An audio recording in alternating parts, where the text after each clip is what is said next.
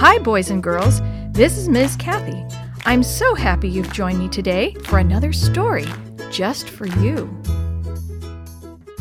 Roscoe to the Rescue by Nina Coombs Pykare. You might have thought I'd ask God for help with a problem like this, but I didn't think I had a problem, so it never occurred to me to bring God into it. I thought the fault was all Mom's and Peter's. I didn't like Peter. He was tall and skinny with a bald spot on the back of his head. He had a goofy laugh, sort of horse like, and he smiled funny too, but mostly I didn't like him because he'd married Mom. Mom met Peter at church.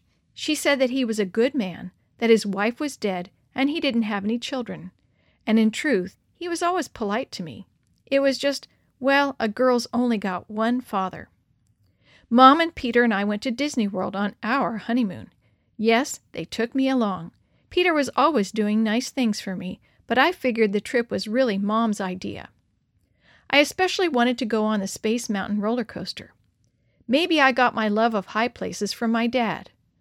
Up there on the high iron, he had said, you can tell a man from a mouse. When I saw Space Mountain, I forgot everything else. Come on! I cried. Let's go! Peter took one look at the towering ride. He laughed that goofy laugh. Not me! Three feet up, and I freeze. I had a sudden picture of Dad walking across the open steel girders of a new building so many stories above the ground, acting as cool as if he were in his own backyard. I sighed. Peter was a wimp, too. Things became even worse when we got home. Peter had this attitude about cats. Now, I'll admit that Roscoe's not the best behaved cat in the world. He has long white hair that sticks to everything, and he never comes when he's called unless he's hungry. And he has this really dumb habit of running away every chance he gets. But he's mine. He's part of the family. Cats are good for nothing animals, Peter began to complain. He'd say the same thing every time he had to pick white hairs off his dark suit. He had some wimpy job in a bank and always went to work wearing a suit. Of course, I got tired of having white hairs on everything, too, but I would never have told Peter that. I could see Mom was worried about us. Oh, I wasn't mean to Peter, I just didn't talk to him unless I had to. After all, Mom hadn't asked about my feelings when she'd gotten the divorce. Oh, she talked to me. A lot of stuff about how she and Dad both still loved me, about how they each just wanted different things. I didn't notice either one of them asking me what I wanted, but the divorce was done. I had to live with it, and with the wimp she'd chosen to marry. About a month after the honeymoon, I came home from school and found Roscoe missing. He'd pulled some wires out of my bedroom screen and hightailed it out the window. I looked and looked, but I couldn't find him. I was still looking when Peter came home from work and asked, What's wrong? Roscoe's gone. He ripped open the screen and took off. Any idea where he'd go? I shook my head. I was trying not to cry. There was a Doberman around the corner that thinks a cat makes a nice dessert. There were all sorts of dogs in our neighborhood, big, mean ones.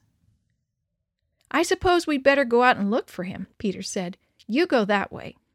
I was halfway around the block when I remembered that Peter didn't even like the cat. So what was he doing out looking for him?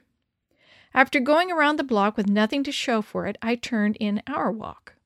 The ladder was leaning against the big maple tree by the side of the house.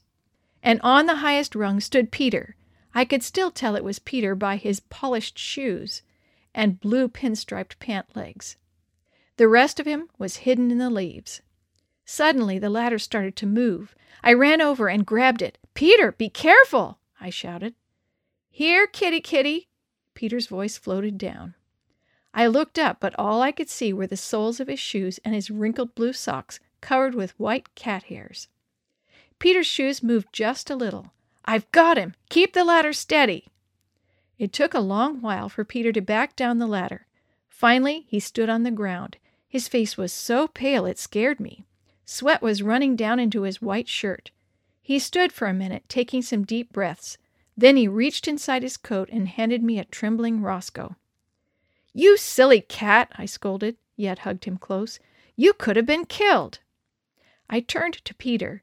He made a motion with his hand and took off behind the garage. I heard him being sick there. It didn't seem like the right time for saying thank you. I took Roscoe into the house and locked him in my room, making sure the window was shut tight. When I started back through the kitchen, Peter was just coming in. He sat down at the table as if he couldn't stand up for another minute. How about a glass of water? I asked. I was beginning to feel real stupid about the way I'd been treating him. I mean, my own father never helped me look for the cat. He nodded. Sounds good. I filled a glass and put it in front of him. Then I took his coat off the back of the chair and started picking cat hairs off it. Why'd you do a thing like that? I asked. Why'd you climb up that ladder? He laughed his goofy laugh. It sounded different somehow, nicer. I was afraid she'd get away before you got back. Now that I was really paying attention to him, Peter wasn't so wimpy looking. But you're scared of high places, I reminded him. You'd better believe it. I fell out of a tree when I was a kid, spent a long time in the hospital. Then why'd you go up the ladder? He frowned and rubbed his bald spot. It seemed like the right thing to do. You love Roscoe, and I care about you, so I'm bound to care about the cat, too. He smiled that funny smile. It seemed different, too. I sort of liked it. I know you don't like me much, he went on. I'm not at all like your father. I'm not strong and handsome. I don't lead a life of adventure. But I take care of my family. I might get scared, but I do what needs to be done. I got up and went to the junk drawer for the roll of masking tape. Look, Peter, I said, the cat really is a lot of trouble. Sometimes I am too. I took a deep breath. But things are going to be different now. He watched while I tore off a strip of tape. The first thing I'm going to do is show you how to get the cat hairs off your clothes. I wrapped the tape around my hand, sticky side out, ready for action. Following my lead, Peter reached for the tape and tore off a piece, but he didn't realize we were both headed for the same area of his suit. Our hands landed on top of each other. Looks like we're sort of sticking together, Peter observed. I couldn't have said it better.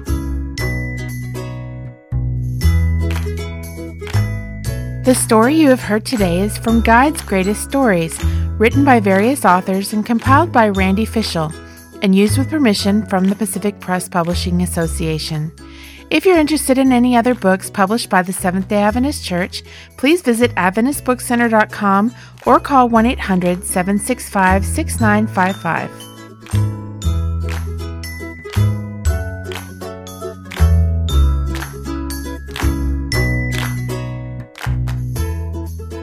This podcast is a production of the Carolina Conference of the Seventh day Adventist Church.